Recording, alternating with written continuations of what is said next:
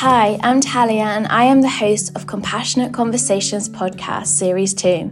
In Series 2, we will hear from inspiring people who work for and with young people. Each episode is designed to share ways of empowering the next generation to ensure they have the tools to go on to have mentally healthy futures. Don't forget to subscribe and follow us on social media, Single Parents Wellbeing.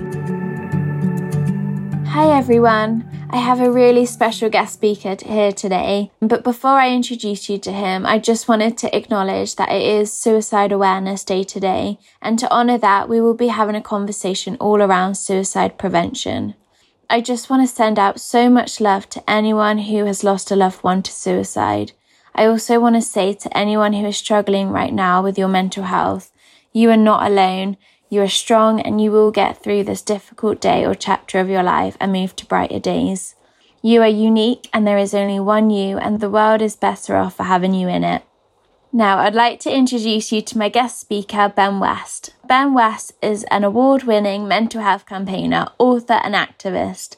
Ben does some incredible things within the mental health space to ensure that young people do not resort to self harm or take their own life and instead get the support they really deserve to go on to have mentally healthy futures. It is an absolute pleasure to have him. Hi, Ben. Thank you so much for joining me. Hi, Hiya. Thanks so much for having me on. It was nice because we had you joined on our Learn Share Network event a couple of months ago, and we had an amazing conversation, didn't we? Then with lots of different charities and families and young people, yeah, which was amazing to see everyone working together to start. Uh, we'll more continue the conversation on mental health. Yeah, definitely. It's such a good event. So everyone was so engaged. And you're right, it's so nice to see lots of people coming together collaborating, having these conversations with each other. I think, you know, the key to the mental health issue is collaboration, is talking about this with different charities, different partners, different organizations. And to see that happen was awesome. Such a good event, such a good audience. I really enjoyed it. It was great. Yeah, good. Yeah, we really enjoyed having you. So, for those who don't know you, can you tell us a bit about yourself? Yeah, so my name is Ben. I'm a mental health campaigner. And so the reason I got into mental health campaigning was if you cast your mind back to 2016, I was still in school. I was 16 years old and I had absolutely no idea what mental health was. No one had ever spoken to me about it. No one had ever told me about what that was. I had absolutely no idea what it was. And then my brother was diagnosed with clinical depression. And I was told, and I had absolutely no idea. It went in one ear, out the other. I didn't really pay much attention to it and just sort of got on with life and ignored that. And then in January 2018, Sam took his own life.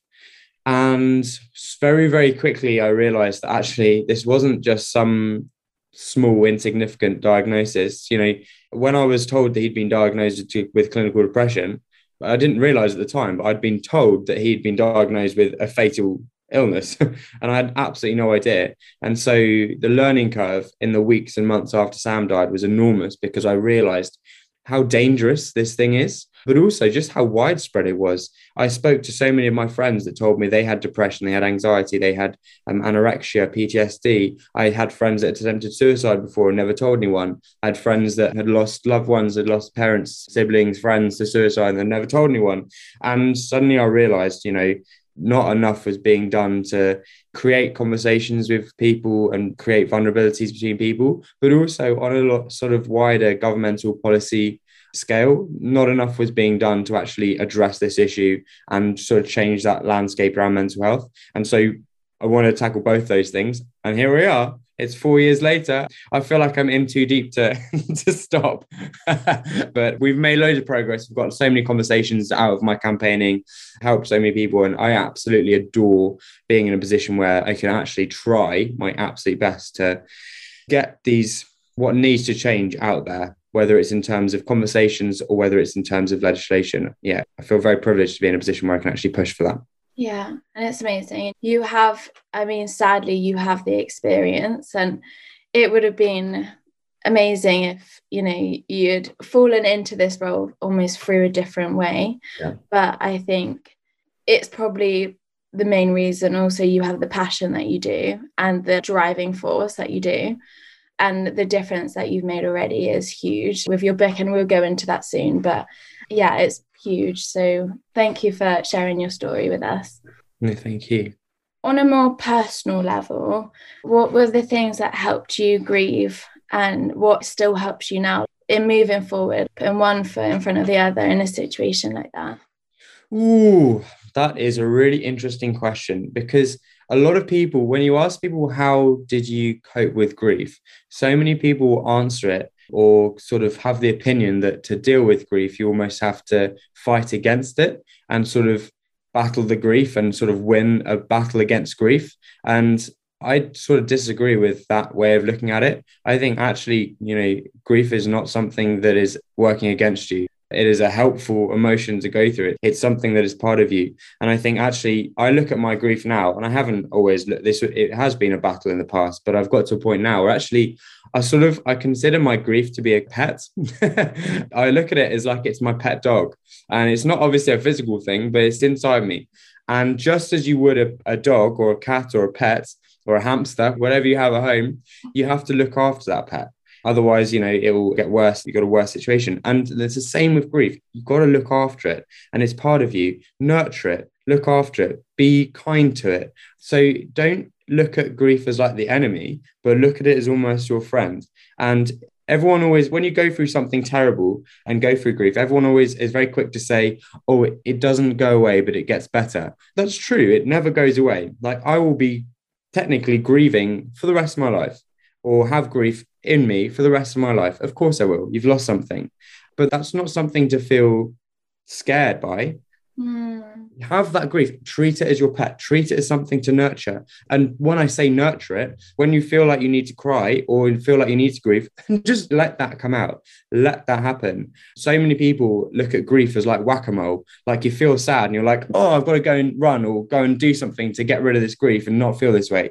That's sort of i mean i'm sure it works in the short term for a lot of people but in the long term being able to make friends with it and be able to accommodate it when it rises its head up that's a really important step to being able to live with it because it's not going to go away. So that's how i've dealt with it.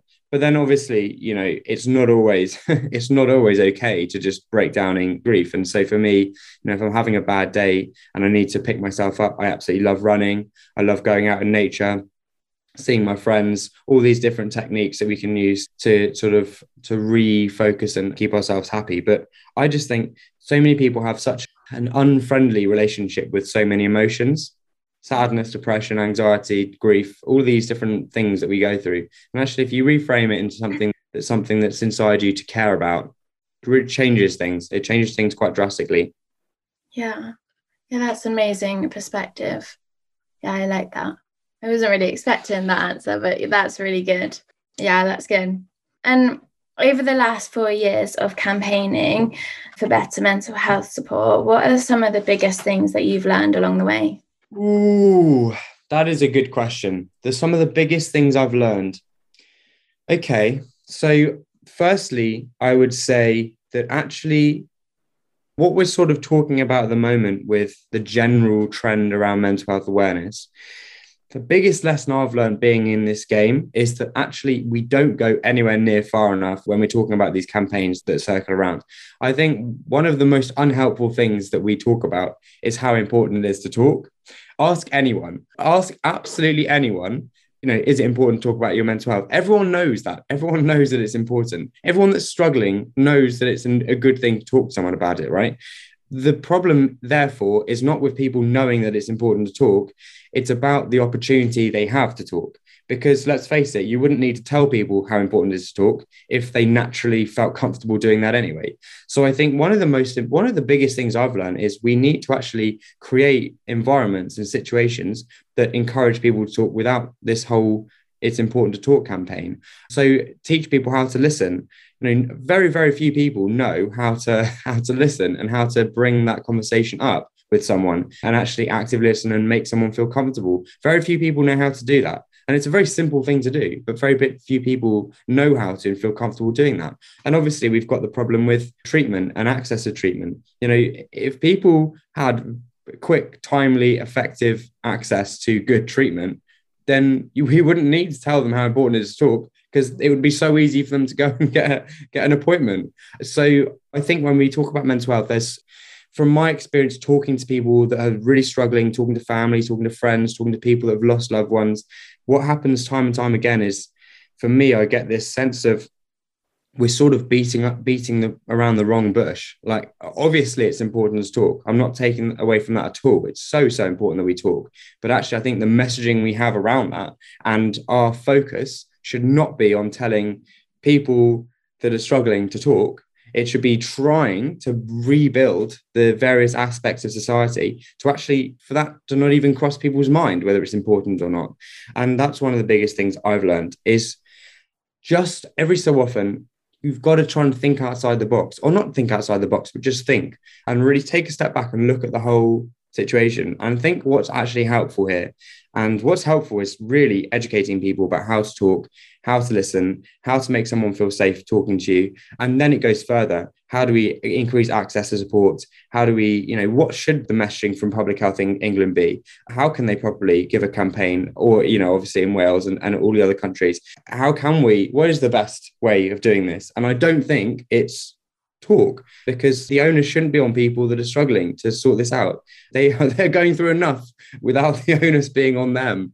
I think there's so much more that we can do as a society to help them. It's not up to the one in four to solve this problem. It's up to the three in four to solve this problem. That's how I look at it. And that's taken a long time to sort of learn, but it's an important lesson, I think. And I don't think enough people see it that way. So there we go. That's probably the biggest thing I've learned. And It takes I like the phrase of, oh, it takes a village with all things. And I think it's the same with this. And I think it's unfair to, yeah, I agree. It's unfair to put it on the people who are struggling because actually they're struggling because they're struggling to process in the way that maybe they used to. And they, and yeah, it doesn't make sense. And so I know you're committed to doing lots of work around suicide prevention. Can you tell us some of the ways that you've been doing this? Okay, yeah, absolutely. So, so when Sam died, I said that a lot of my friends came forward and talked about what they were going through, and for a lot of reasons, I sort of just found myself in a position where I couldn't not try and do something for them to give them the platform to have those conversations with with friends and stuff. And so what started, it started as I started a campaign called Walk to Talk. And basically I organized this massive walk across Kent to London. We all wore bright pink t-shirts. It was a great event, and the underlying theme was let's create this safe environment for you to naturally have a conversation with someone. Because I find when you're walking or doing an activity, it breaks down that barrier that mm-hmm. stops you from having a conversation, a deep, meaningful conversation with someone. And so we got them on a walk. It was a very cool vibe. It was pink camo. It was like, it was great. And so many people had conversations with friends because they felt comfortable having those conversations. And off the back of that, you know, people went to therapy for the first time. People had conversations with their family about things for the first time. And so that's how it really started for me with giving people that comfortable environment to talk. And then from walk to talk, I started talking to my teachers at school.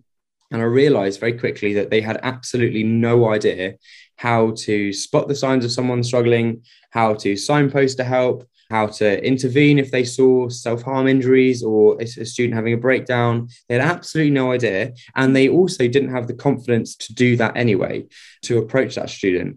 And I just thought, you know, given the statistics, given how many young people are struggling and that the rate is going up, surely you know a very basic requirement of being able to be a teacher should be given that knowledge and the tools to see this problem. I did a study in england and wales in 2019 18900 teenagers were admitted to hospital for intentional self-harm or self-poisoning. You know 18900 and what happened is when they did a research into anaphylaxis and anaphylactic shock in the same age group every year 1200 round about 1,200 teenagers in school go into anaphylactic shock and are admitted to hospital for anaphylactic shock. And as a result of that number in England and Wales, as a result of that number, we changed teacher training legislation so that all teachers would be trained how to use an EpiPen. Wonderful. That's such a good thing. But when we're talking about 90, almost 19,000 young people being admitted to hospital every year for intentional self harm or self poisoning, 19,000, why are we not thinking about how do we change teacher training to give teachers the ability to intervene early and get people onto that support in the same way that they are trained into using an EpiPen for the immediate support and calling an ambulance to get them to professionals? The same model needs to be used for mental health. Let's give them the training to be able to give that EpiPen, talk to them, intervene, and then be able to signpost them onto support, whether that's uh, you know going to a mental health team or or to an early support hub or to the GP or to an, a referral to CAMHS let's give them that training. And they want that training for the most part. And so that's really my campaign in terms of legislation has been for the past four years. And it's taken me to downing street. It's taken me to kensington palace. It's taken me all over the place. And we're still yet to see proper change here.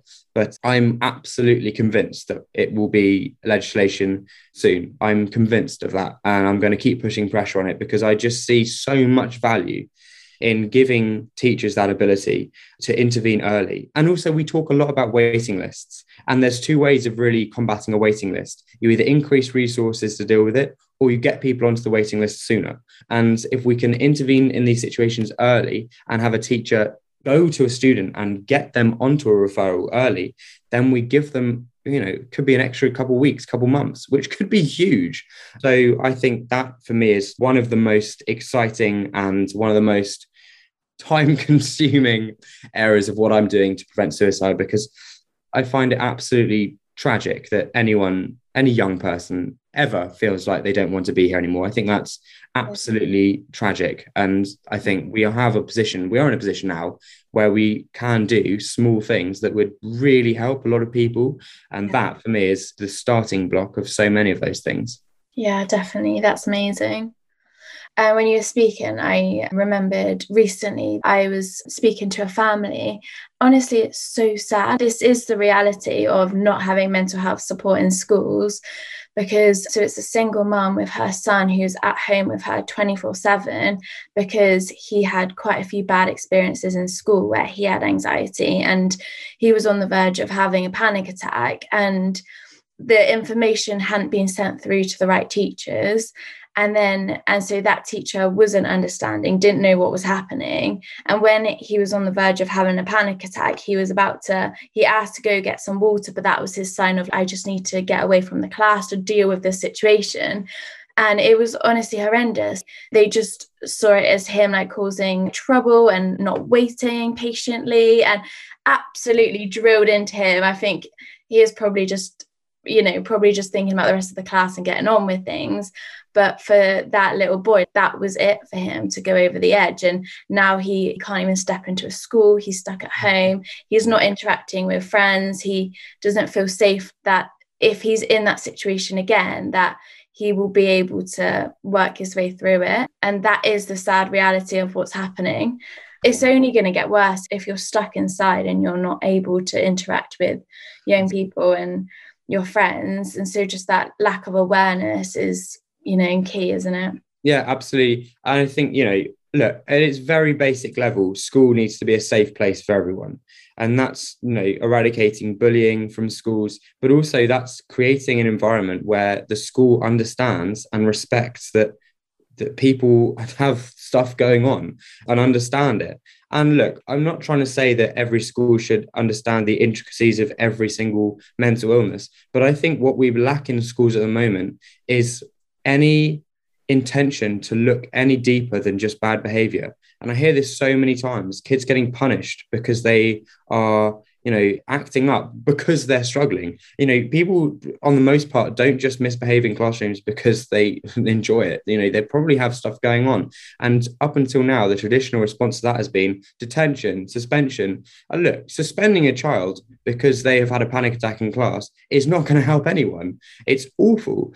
But how can we expect the school to act any differently if the people in charge and the people teaching don't understand what mental health and what mental illness is? we can't expect them. Without this is exactly what will happen if they don't understand that. And you know i'm of the opinion that school needs to be safe for everyone. That means getting rid of bullying and that means getting a, safe environment where teachers and headmasters and governors and everyone involved in student facing schools need to be trained and need to be aware. And let's make these comfortable environments because at the end of the day what is a school there for? It's about creating it's about giving people the best opportunity to strive in adulthood. That's what they're there for. And that doesn't mean being good at maths and science. That means in some people's cases just feeling safe and being able to make friends and to learn social skills and to i think it's so so sad the number of people that really are scared of going to school and really don't want to go to school. That is a really, really sad fact of this society.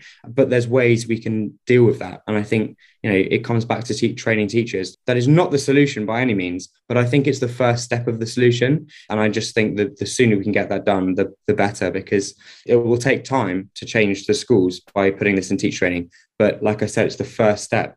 And unfortunately, it's taking a lot of pushing to get that step to be taken. But I do think, you know, that's so sad that people feel like that. Yeah.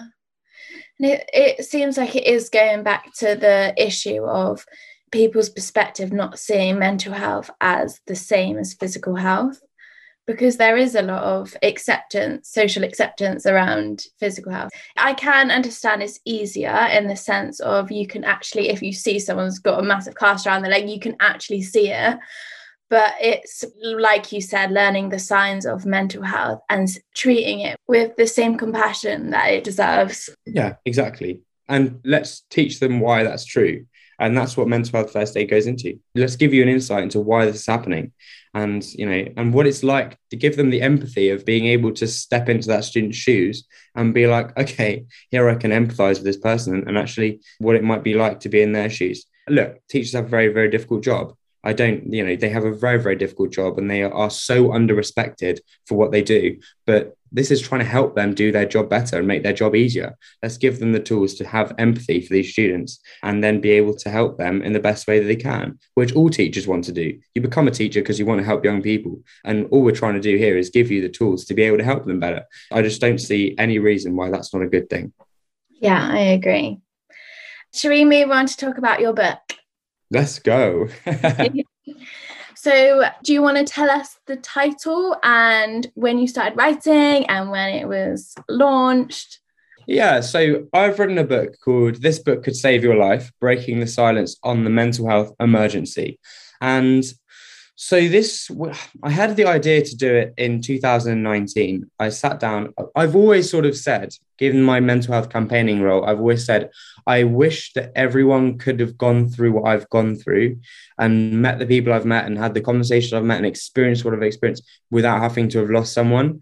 Because honestly, the knowledge I have now, and I'm sure so many people out there, as soon as you live through a bad time or see the world for what it is, your perspective on everything changes. Look, I've changed so much since 2016. I'm a totally different person. Without a doubt, I'm an absolutely a polar opposite person. That's because I've seen I've experienced this and I've seen it for what it is. So I've always been like, I wish more people could experience that and know that what this is like. And then also, I've been through a lot and I've learned a lot, and I'd like to give people the opportunity to learn about what I've learned about. So the book, I wanted to write a book from 2019, and then in 2020, I'm sort of lost track of the years now. Time is flying so fast. I don't really know what day it is, what week it is, what year it is. I think it was 2020 I started writing the book, maybe 2021. It was a summer, I know that.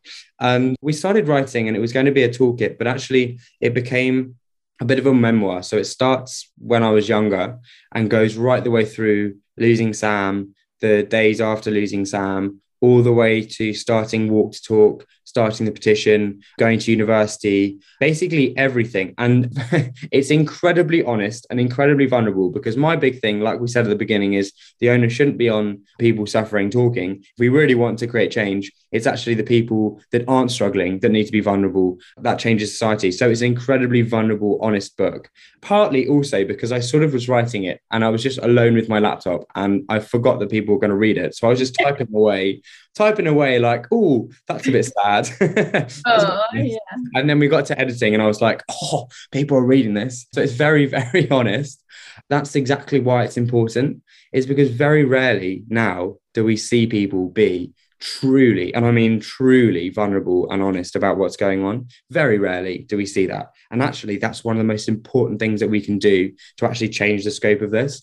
So it's a memoir, but in between the story, there are what we've called box outs, which go into sort of tips and techniques. So anything from how I've coped with, you know, what I'm going with grief, for example, or things to send a friend that you're if you're worried about them, or how you can practice before you open up to someone and ways you make that conversation easier. Or, you know, I had to perform CPR on Sam and not enough people know how to do CPR. So there's a box out in there. How do you do CPR? How do you deal with someone in shock? Everything I've learned that I think everyone needs to know are in these box outs. And so basically, it is what it says in the tin. I think this book can save people's lives. It is honest. It is given everything I've learned that I think has potentially saved my life.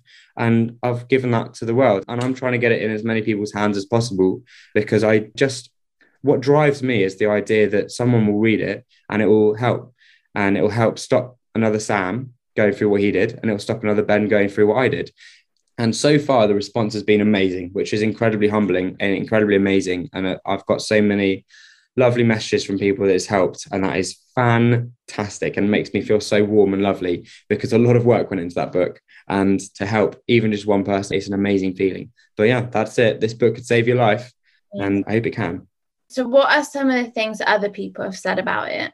Because I agree, I've also been reading it and I actually love the balance between the practical, it's very practical, but then the heart and emotion and the vulnerability is fully there, which I think that balance is, it reflects the actually true reality of all of the different emotions and experiences that I think we can relate to, even if you don't go through something, no one has the same story, but you can relate and to all of those emotions. And yeah, it's an emotional one, but it's such a incredible one and I've been speaking to people about it and I would definitely I will link it to this podcast so we can keep on helping spread the word about it. Thank you. Thank you. Yeah, I mean, a lot of people have been saying some incredible things. I mean, what's actually really lovely for me is because of so when we did our press tour for the launch, it launched in April this year, we did a bit of a press tour and what we managed to get booked for a couple of shows. So I did the biggest one was Lorraine and I did Virgin Radio. And those audiences are not young people audiences. They're actually, you know, middle-aged parents audiences. And I sort of went in being like, oh, it's not really our audience. Wow. And was I wrong? What an incredible thing actually to be able to get those sales to though that age group because well, the messages that really stand out for me are the parents that have gone, I've read this book, it's changed my perspective. I'm buying another two and I'm giving them to my kids and they're going to read it. And I'm like, oh, this is so good because now not only have you you helped one person understand it, they've you've now created you've changed the whole culture in someone's family. Yeah. And that's a huge yeah. thing. And yeah. so that really excites me because you know that is a small society culture in that house. And if yeah. you can change that and make it a comfortable environment and really have those and engage those conversations, that's amazing. I met a woman the other day for a panel event and she read the book and then she'd given it to her son. And on the way to this event, they were having a conversation about it and they opened up about some really awful stuff that they'd never talked about to each other. Like, this is what I mean. It's like, it's so, so amazing to put something out there that can actually inspire those conversations. And like what we said at the beginning, not tell people to talk, but just make it come naturally because you've made them both comfortable having that conversation.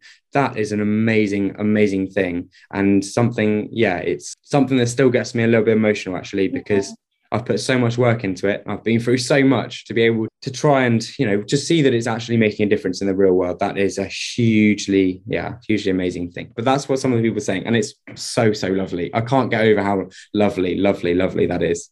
Yeah, that's so amazing. Yeah, I can see that. I can't say enough how amazing I think it is. Like, yeah, I've witnessed it in my family as well, of like just especially certain individuals who are maybe a bit more closed books, but in recent years have begun like for the first time ever speaking about mental health and it's something that i personally didn't even think I don't know. I just think what I'm trying to say, there's so many things uncovered that I didn't know. And our relationship is even closer now because of it. And I think that's the beautiful thing about it. And it's so permission giving and yeah, just really lovely. So, yeah. Yeah. and it's a ripple effect as well. Yeah, ripple effect because one yeah. person opens up and makes someone else feel vulnerable, and, and it's so liberating, isn't it? Being able to and not have like certain things that you can't share, especially to the people that you're closest to. Like, it's so like liberating and like lovely just to be able to like know that you can just be or whatever day you're having, whatever day they're having, that you can like connect on such a deeper level and bring each other into like whatever you're going through. And yeah. Exactly. Ah. um, so lovely. Yeah. I think we did speak about mental health and the word like emergency, which I'm glad you used that word because, hmm. yeah, I think that labels it.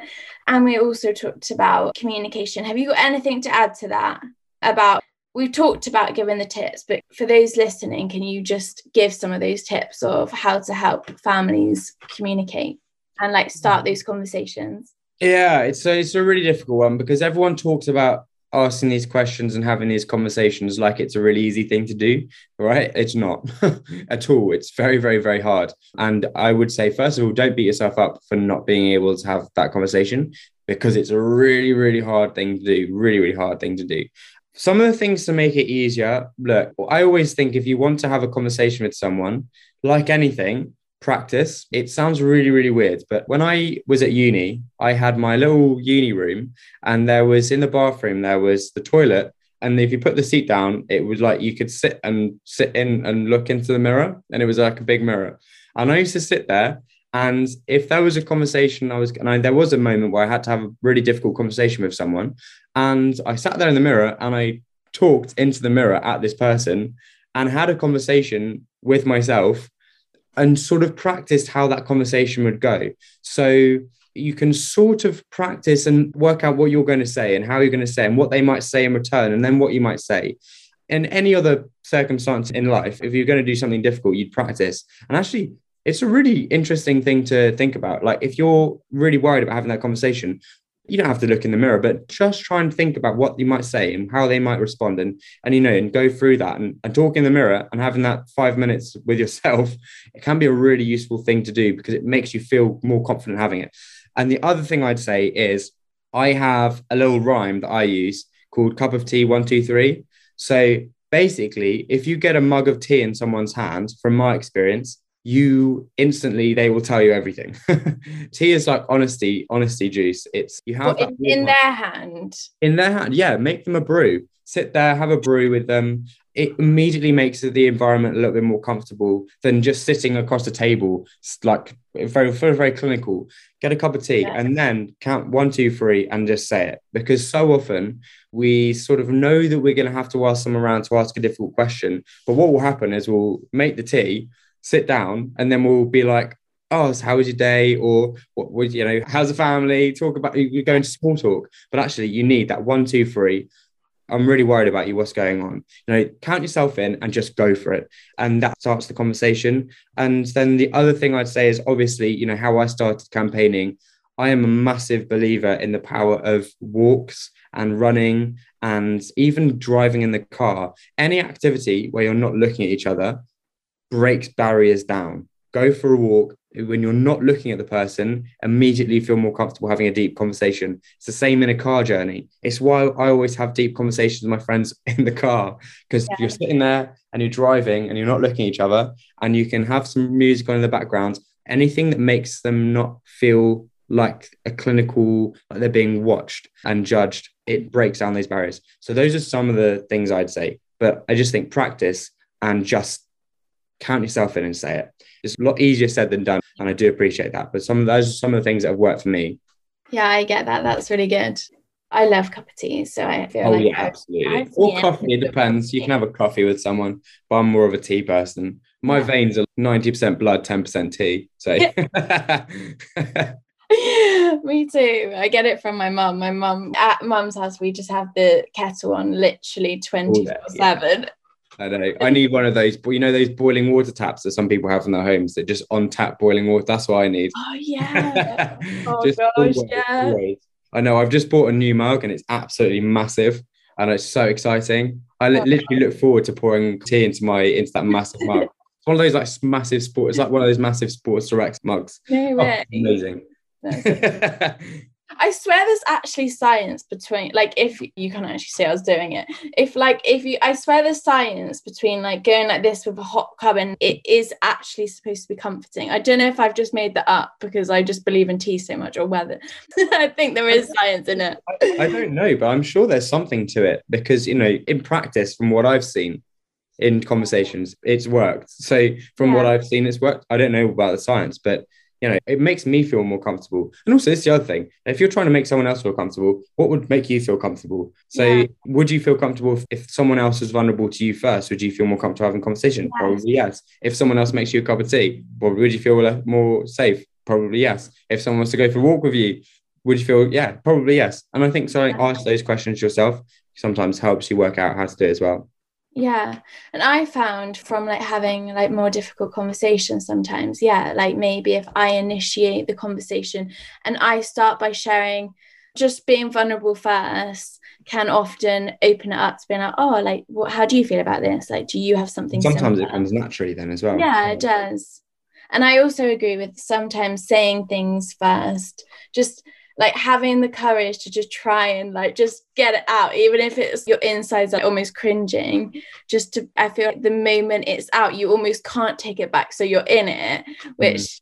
but then you know you're closer to having things and i think as well just keep on having the end goal of the conversation in your mind think this bit is almost excruciatingly awkward and uncomfortable but what will we gain out of this? Will we be closer as friendship or whatever kind of relationship it is?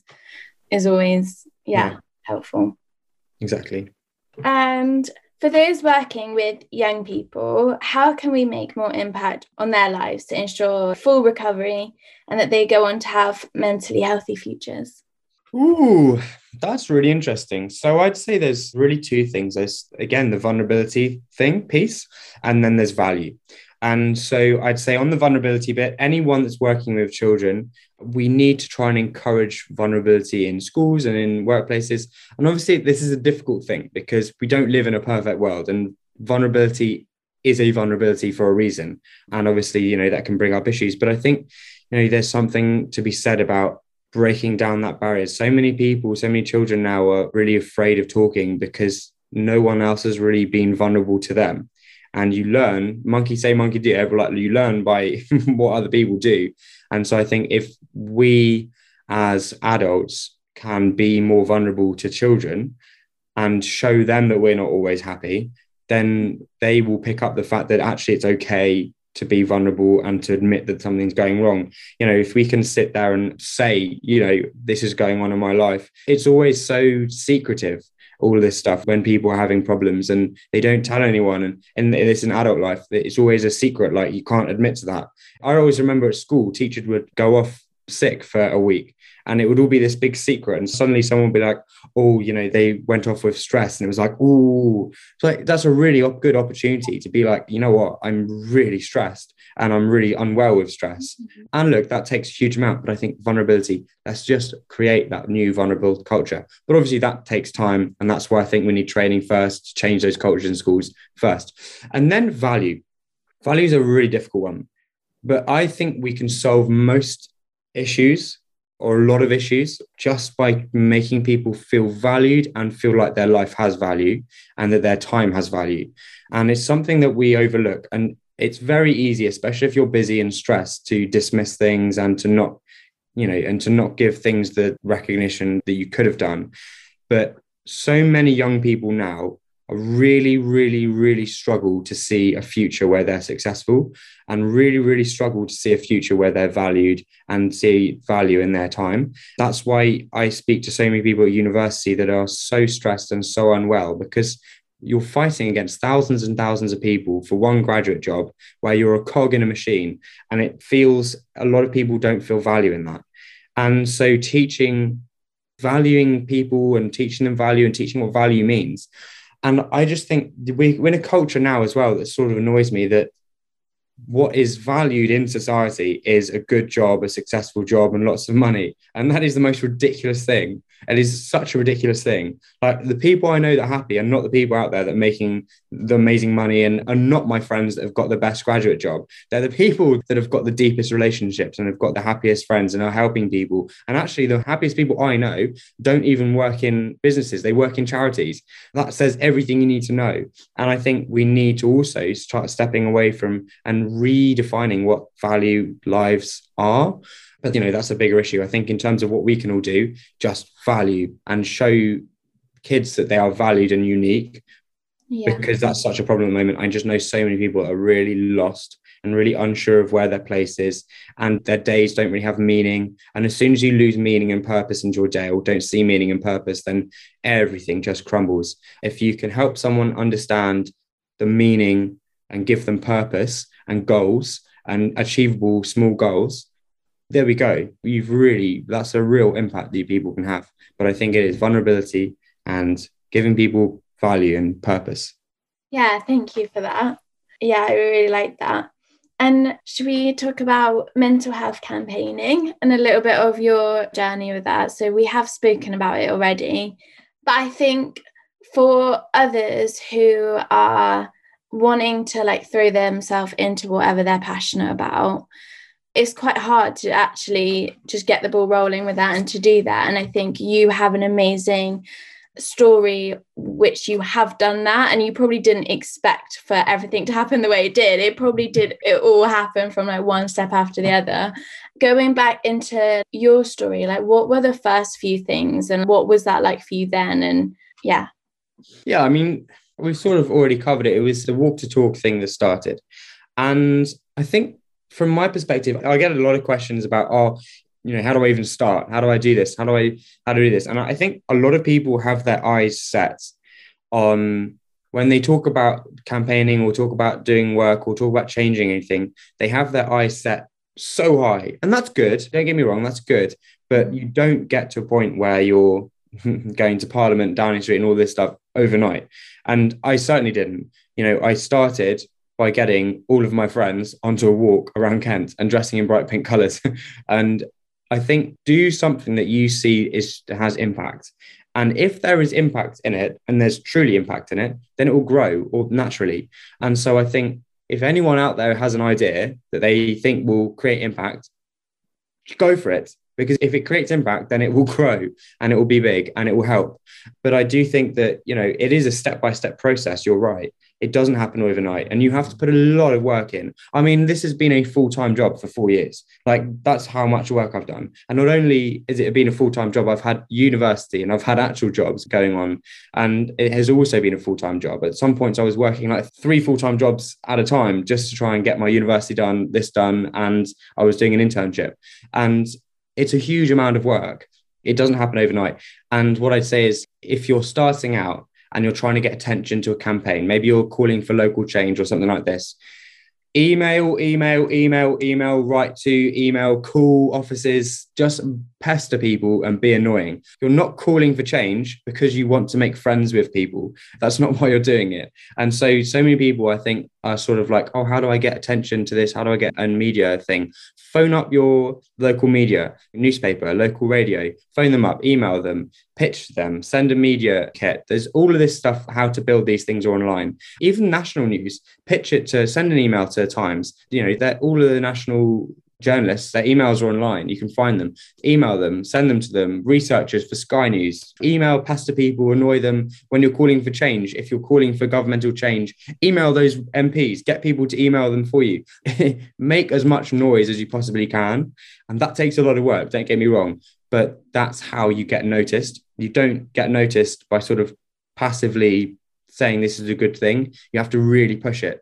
But again, it goes into this in the book as for me, one of the biggest coping mechanisms I've had through getting through this is campaigning and creating meaning. Like it doesn't make it any less painful, but it gives that pain purpose because you're like, okay, it's horrible, this situation, but I'm using that horrible situation to try and change something. And that's helping people and that's giving it purpose. So I'd encourage anyone that's been through something difficult or has an idea of what needs to change to go out there and try and do something difficult. And that doesn't mean taking over the world and fixing everything. That could be very, very local. That could be something like just getting an extra leaflet in your local GP surgery, or it could be something like, you know, maybe getting a training for one member of staff in your local school, or it could be something so small, but doing something good is such a good way of giving your pain something meaningful and some purpose. But I do say lots of people want to go big and they have big ideas, and if you want to do something like that, then just annoy everyone. And remember, you're not there to make friends.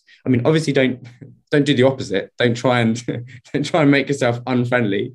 But you're not there to make friends with them. You're there to pitch and make noise and annoy people until they get you on and get you interviews and all sorts. That's what I'd say to people there. And it is all consistency. Yeah. Especially in social media is a whole different story. And again, it goes into all this in the book, but it's all about consistency with all aspects of this. Yeah. And from the start of your journey, did you have any kind of expectations or when you started out, what was kind of what was your goal? Yeah, my expectations were always so low. I always thought I was being really ambitious, but then they were always exceeded. So for the walk, we set a set a goal of getting 100 people on the walk. We got 450 people. We had 100 people in one day, like 450 people. And then with the petition, I started the petition basically being like, oh, that'd be a good thing to do. I'm expecting maybe like, I don't know, a few thousand people to sign the petition. I get a few interviews and sort of get that conversation started. And we got 60,000 signatures in one day. Like every single moment it's had to exceed my expectations, it has. And so, yeah, I've always just, I've always just been doing this because I've thought I've got a good idea here. And this is what I mean about impact. If it's got good impact, then people show up. And so really identify something if you want to do this and this is what i've learned is if you're going to do a campaign or try and create change really think about what has the most impact and what is tangible and what is you know what is going to actually be able to create change that you can measure. So for instance you know walk to talk. You could see that people are having a conversation. The petition it's very easy to measure if the petition's worked or not. You either have teach training happen or you don't. And also, it's very specific to this issue. It's we're going to do a walk and people can talk on it, or it's we're going to do this petition and we want this legislation to change to say this. It's very specific part of the mental health problem. A lot of people sort of say, oh, you need better education in schools. That's good, obviously, but it's not very specific. Try and find something specific to say. That's what I'd say. But I've always had very low expectations. I've just sort of always gone, oh, this would be a good idea. Let's see what we can do. and you've been pleasantly surprised along the way. Exactly, which is a nice feeling, right? It's yeah, it is. Nice. That's a nice way of doing it. Yeah, it is a nice way of doing it. Oh, that's nice. And if you can summarize everything that you've shared into like what is your mental health manifesto, if you could just summarize it in just like one sentence, what would be your key mantra yeah. Okay. So if I could wave my magic wand to get me into Downing Street right now, what would I do? Firstly, I'd create legislation to make all teachers trained in mental health first aid as standard as part of teacher training. That's absolutely no brainer. Yeah off the back of that, once we've got enough teachers trained and once teachers are trained in mental health first aid and mental health education, we can then start looking at how do we teach that in schools. The government have already announced that that's happening and that is now a requirement for schools, which is good, but I think that's a come too soon because obviously the PSHE Association did a report saying it's actually very dangerous having people that aren't trained in this teaching it which I agree with.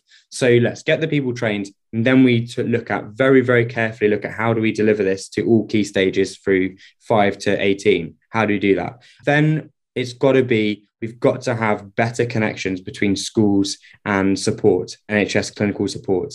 There is great initiatives at the moment with early support hubs and mental health teams that are connected to schools. When they work, they work very, very well. We need to roll that out to every school. They need to be well resourced. Obviously, a lot of this comes down to resource, but that needs to happen. So then we can train the teachers, they can identify it, and then they can create that referral to the early support hub that's connected to that school rather than having to go through some referral system to somewhere else. And then obviously with the NHS, waiting times, you know, it's a no-brainer. They have to come down. That's just it's appalling. A week after Sam died, we got an email from the cat from CAMHS saying that he had an appointment available. And I think that really says everything you need to know. It was a week after he died. So obviously that. And then, you know what, the biggest thing that no one's really talking about at the moment is research. Like we turned the tide on cancer with research the same is true for mental health. There is some really, really, really exciting research prospects in the mental health space that can absolutely change the game. But you know, two different charities have called mental health research in the UK chronically low, chronically underfunded. We need to really incentivize mental health research and actually, you know, try and find solutions, creative solutions to some of these problems. I mean, the whole conversation at the moment about LSD and ketamine, like, let's really look into that and deep dive into that because that could be a game changer. Um, obviously, it's not going to be a magic solution, but it mm. could be a huge step forward towards a big solution and help a lot of people. But obviously, we need to fund that and incentivize that research and allow that research to actually create that change. And that is really my manifesto. and yeah. once we get all those dots connected and we have this public health campaign about talking and vulnerability alongside all of it, I think we can make some real, real progress here. Yeah, amazing. Thank you. And before we go on to the last question, I'm just curious of what it was like when you met Boris and how did that conversation all go? Mm. yeah, look, it was very charming. He was typical politician, very, very, very good at making you feel valued. They all are. They're incredibly good at making you think, oh yeah, really listening to me right now. Invited me to Downing Street. Downing Street was obviously a very cool place to be. I was a little bit starstruck by it all. But you know, actions speak louder than words. And it's been four years, almost four years now since we had that meeting, and nothing's happened. So, you know, for me, it's like, mm, okay, that really was terrible, terrible meeting but you know we're still putting pressure on them. I've had meetings in the last month with members of parliament and we you know we're still trying to get this sorted because so many people in government do believe what i'm saying is true and what we're saying what we're calling for is the right thing to do. But boris was yeah he was yeah exactly as, as you'd imagine. Very very charming made you feel very very valued. But it was basically thanks for what you're doing and take a nice photo outside the door before you leave but you know, it got us so much attention. It got us a lot of press, media activity, which brought a lot more attention to petition. And you know, it was so from that point of view, it's good, but it's sad that nothing materialized out of it. It's very, very sad, considering how important I thought it was at the time. Yeah, sure. And I guess it highlights just the need to like keep on persevering, keep on yeah, going, right, and don't feel demoralized by yeah. it. Yeah, Use it the sort of let's keep going because yeah. I'm not going away. You think that's going to shut me up? Oh, you've got another thing coming. yeah.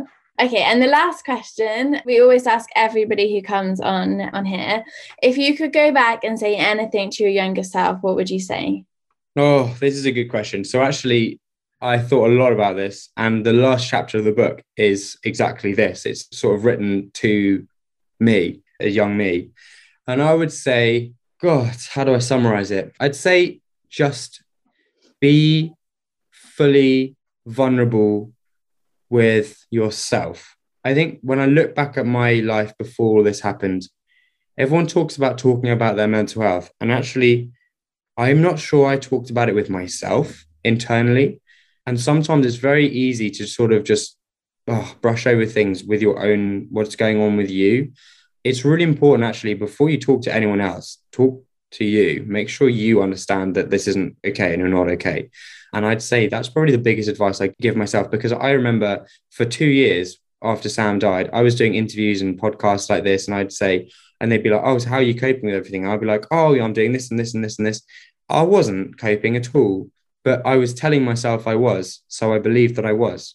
And if I could go back, that's what I'd say. Please like sit myself down, make myself a massive cup of tea and be like, Ben, you're, you're just lying. You're lying to yourself. You're not okay. And you need to admit that to yourself. And then once you've admitted that to yourself, you can start thinking about how you go forward and what you can do and whether you need to tell someone or anything like this. But I just know that would have so much benefit to me is actually sitting down and be like, you need to be vulnerable with yourself because so many times we aren't. We really, really aren't. We try and brush over things. Yeah. I guess it sounds like it's kind of encouraging us to almost be your own biggest fan, if that makes sense, and treating yourself how you would treat others in that situation. And your bestest friends, what would you say to them as well? Yeah. And yeah, oh, I love that one. Thank you. I think that's the end of the podcast. Thank you so much for coming on. My absolute pleasure. Thank you so much for having me again. Yeah, you're welcome. yeah, it's been amazing. And I hope that those are listening like feel less alone if they're struggling themselves. And for those who are helping a loved one, I just I hope that they feel comforted and inspired by this, which I'm sure they will be. Oh, thank you. Yeah, no, absolutely likewise. Thank you so much for having me on. That's okay. Thanks so much for listening to Compassionate Conversations Series 2. You can find us on Single Parents Wellbeing. Don't forget to subscribe and tune in to our next episodes. See you soon.